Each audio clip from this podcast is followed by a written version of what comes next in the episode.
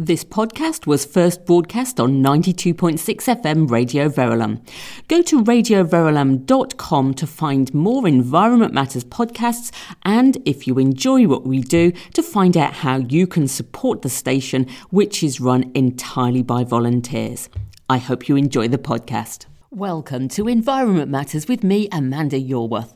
Environment Matters is the show that brings you news on issues of sustainability and the environment from around St Albans and from further afield. Now, last week we heard that in spite of all the campaigns here in Hertfordshire, each family is still wasting £750 worth of food every year. And if you missed the show, do check out the podcast on radioverulam.com slash podcast, where you'll also find the link to the Herts County Council Food Waste Survey. And if you fill in that survey, you'll not just be helping to tackle this important issue, you'll also be giving yourself the chance to win £250 worth of vouchers. Now, this week we'll be looking at tackling a different sort of waste. According to Hertfordshire County Council, we each throw away an average of 23.5 kilograms of electronic waste a year. Now, to give you an idea about how much that is, apparently that's heavier than an average seven year old boy, so mm, quite a lot. And it's estimated that that figure could double by 2050, which, according to a UN report, makes it the fastest growing waste stream in the world. Now, that is a problem. Not only are those items like microwaves, fridges, phones, not only they're damaging to the environment to make, they've got a big carbon footprint and they use things like rare earth metals, which are environmentally damaging to extract, but also with their burden of heavy metals, they're really quite hard to dispose of safely too. And that's just electronic waste. Add to that the clothes and the other household items, and you can see that we do have a big problem here. Now, thankfully, here in St Albans, we've got plenty of opportunities for rehoming unwanted items. There's a myriad of great charity shops, there's Facebook groups like the St Albans Reuse Group, and there's online platforms like Freegle, not to mention the likes of eBay and Gumtree. But what about the stuff that's not fit to pass on because it's damaged or broken? The laptop that inexplicably died, the toaster that suddenly stops toasting, the sock with a hole in the toe, the bike, you know, with the jammed gears. The list goes on. I'm sure you've got some of these. Now, in previous generations, things weren't just dumped if they broke, they were fixed. But as items get more complicated to fix and cheaper to replace, the art of fixing seems to be all but forgotten. So I am delighted to speak today with two people, Danielle Durant and Philip DeRiche, who are breathing life into the art of fixing in our district. Philip, Danielle, thank you so much for joining me today. So, Danielle, let's start with you. Where did this all start? I believe it has something to do with your mum's lawnmower. Yes, it did. Although there was one step before that. I read a blog on the Sustainable St Albans Facebook page, and it was written by Philip all about the, the benefits of fixing and repairing things.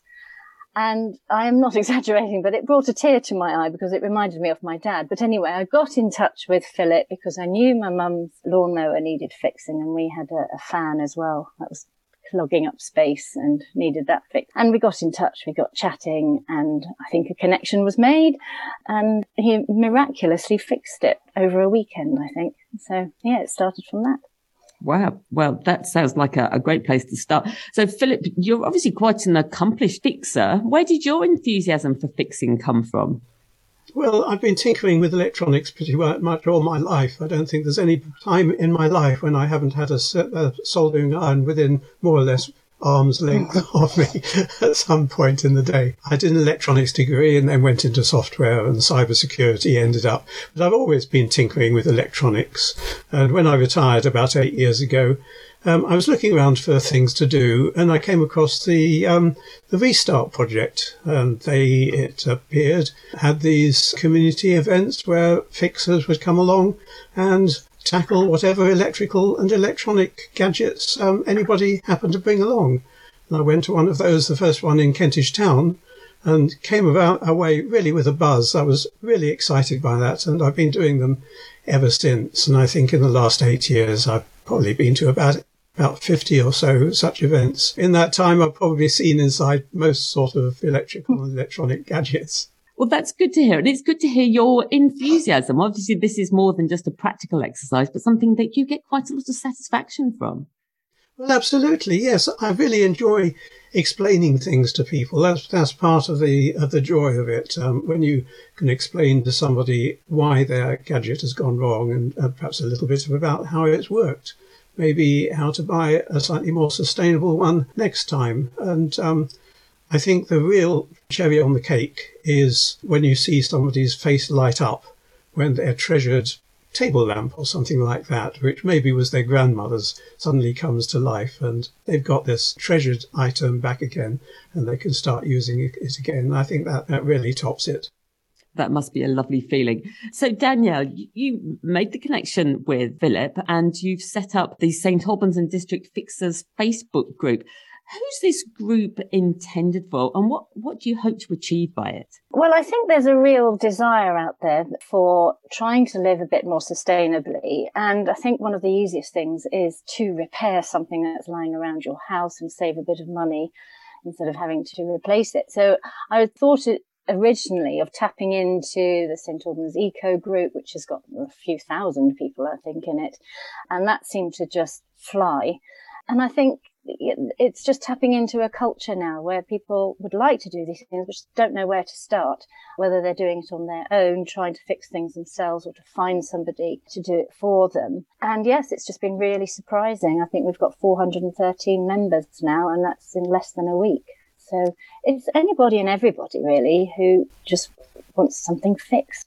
Now, Philip, you and Danielle, you're setting up a repair fair on the 19th of February.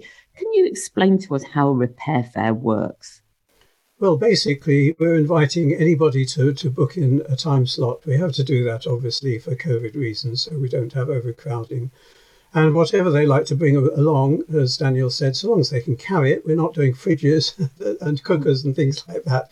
But anything they can carry electrical, that'll include battery operated toys, break quite a lot, radios, even done a few in previous similar exercises, done a few cameras and things like that. Well, basically, in the long and the short of it is if it's got a mains plug or a battery, we'll have a look at it. I think the only exception is we don't normally look at microwave ovens because they have very high dangerous voltages inside. And Danielle, I believe that your son will be there helping out. What kind of thing will he be helping fix? Well, thanks to the first lockdown in 2020, he started up a bike servicing and repairing little business in, the, in our back garden. So he's going to be there on the 19th fixing bikes. So you just have to wheel your bike along. If the people can do that and also bring any inner tubes or spare chains, if they know that that's the problem, that would be very helpful because of course Tom can't have everything at hand to be able to replace things, but he can certainly do a basic service to get it roadworthy again. And I'll also be offering some very basic fabric and soft furnishings and clothing fixes like replacing buttons or putting a dart in something here or there because I used to do an, an, awful lot of needlework, but uh, less so nowadays. But I think the skills are still there. Okay, well, I imagine you've got some great tips to pass on. And Philip, is it all about um, you fixing things for the people who bring things in, or is it a bit more of a, a shared effort? Is there learning along the way as well? Well, the idea is yes, um, not that you bring along your gadget and drop it off and pick it up later. Uh, very much that you engage in the fixing process and hopefully learn a little bit. And the ideal would be if you could learn to fix it yourself another time. Now, often that isn't actually practical, but you hopefully we'll learn something about the fixing process and, well, basically how to maintain things, perhaps, well, also perhaps uh, to lose your nervousness in taking screws out because screws are there to be undone at the end of the day. And so long as you can put them back again, that can be a challenge, then you can probably do basic repairs to some extent yourself anyway. And in fact, if you want to get into repairing, there are a lot of online resources. There's um, iFixit.com, for instance, which has repair guides for a lot of devices. And we at the Restart Project, we have a wiki as well. And within that, there's a mass of information on, in general terms about fixing all sorts of gadgets, plus all the basic electrical and electronic theory that you need just to get started. and it all tries to assume absolutely no assumptions about what you already know. So, is this something that we can have for free? Um, I mean, I assume that somebody's paying something for this event, um, or has it funded? It's largely free. It's based on goodwill of volunteers who are joining the team. Yes, we do want it to be free, but we will be asking just for a donation, which we will probably give to whoever is very kind enough to lend us their premises or a, a named charity at the time. It, it could change, I suppose, but at the moment, it's certainly free. Okay, that sounds fantastic. And you've mentioned a, a, number of people who are giving their time to help on the day. How do you recruit people to, to turn up and do all this fixing? We had a similar thing in 2015. We had another one at St Luke's Church in St Albans in, I think it was 2019. And between the two, I've built up a, a, a list of, of local people who who are good with a screwdriver and maybe even with a soldering iron. And over the years, I've added one or two people as I've come, got, got to know them.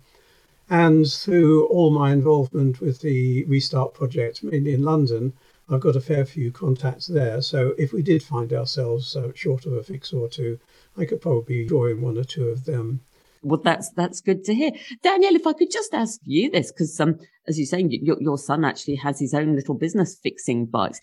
Don't you think perhaps that things like repair fairs threaten to put people who earn a living by fixing stuff out of business? No, I don't think I, I, think so. I mean, I run my own business, and you get an awful lot more back when you give a lot to people. So it's always worthwhile to share the love. and you know, you never know down the line. I think Thomas will certainly, you know, pick up some future clients because they know he can do the job. Yep, that's a that's an excellent point. So, Philip, you've given us a few tips for getting started on fixing jobs. But if we've got something that I don't know, we think we might be able to fix, can you just give us a few indicators for just how to get started? Well, I think the Facebook group itself is becoming a little bit of a forum. One or two people have come on there saying, "I've got this and it doesn't seem to work. Is it fixable?" And I've often been able to reply to that. So I think that's one way. At any rate, and as I say, there, there are lots of online resources that you can draw draw on.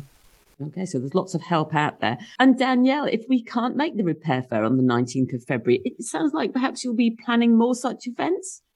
Oh, I hope so, definitely. Yes. And I've even had a couple of people offer their premises, one of them which is outside, which would probably have to be in the summer. Um, and, and it might determine what we can actually do because obviously there'll be no electricity supply. So um, it might be woodwork and, and, and more bikes and, and things like that rather than electrical items. So the, the venue will determine what we can and cannot do, but certainly the long term aim is to get these to be a regular thing, several in a year. I don't see why not. Okay. And are you looking for venues to step forward to host repair fairs? Yes, I think so. It would be wrong to be in the same place all the time. Uh, we want to be as accessible to as many different people all around the district. So, yes, that would be great. So, Danielle, uh, right at the start of the interview, you mentioned your dad and that he was quite handy at fixing things. Do you think he'd be proud of what you're doing now?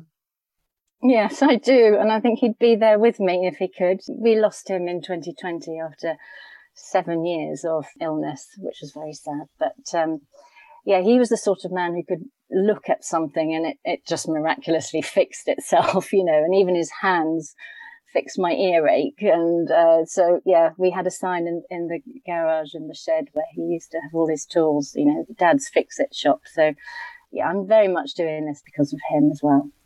I'm sure he would be proud. Well, I very much look forward to the repair fair on the 19th and to lots more such events in the future. Philip, Danielle, thank you very much indeed for telling us about this. Thank you thank you. Much. It's been a pleasure. My thanks to Daniel Durant and Philip de Riche. Now, the All Saints Repair Fair will be on the 19th of February between 2 and 5 o'clock in the afternoon, and it'll be at All Saints Church in Harpenden. You can book your place by searching for All Saints Harpenden Repair Fair online, um, or via the events page of the Sustainable St Albans website, or via the link in the notes to the podcast of this show, um, which you'll find on radioverulam.com forward slash podcasts.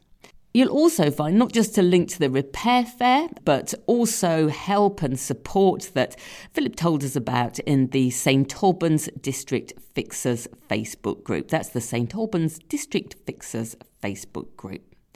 And for some helpful resources on finding help with fixing online, do take a look at the Sustainable St Albans website. Go to the Resources tab and then the Counters In page. And behind the Repair and Reuse icon, you'll find a wealth of advice and links to help you give that broken item many, many more years of useful life.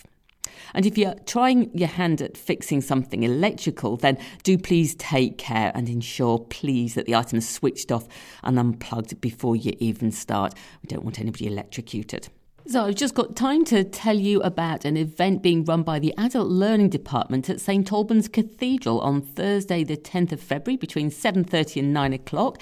Steve Hughes, former CEO of the Christian conservation charity A Rocha UK, will be delivering a talk entitled Why Care for God's World, which will explore what Christians both individually and collectively can do to help protect the planet and alleviate the damage caused by climate change. Now the talk will examine issues related related to sustainability and the environment and how our, our actions towards it can be improved. Now, Marie from the Cathedral says that she appreciates that for many, they might not necessarily find the Christian perspective all that relevant, but given Steve's experience of working in conservation and his commitment to environmental action, she thinks the talk will have plenty of interest. Now, it's going to take place online via Zoom. Tickets cost £10 or £6 for students, and do go to the St Albans Cathedral website for more information and to book your ticket.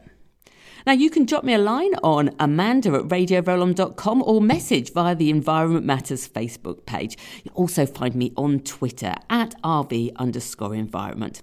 I'm going to be here at the same time next week, but until then, thank you for listening.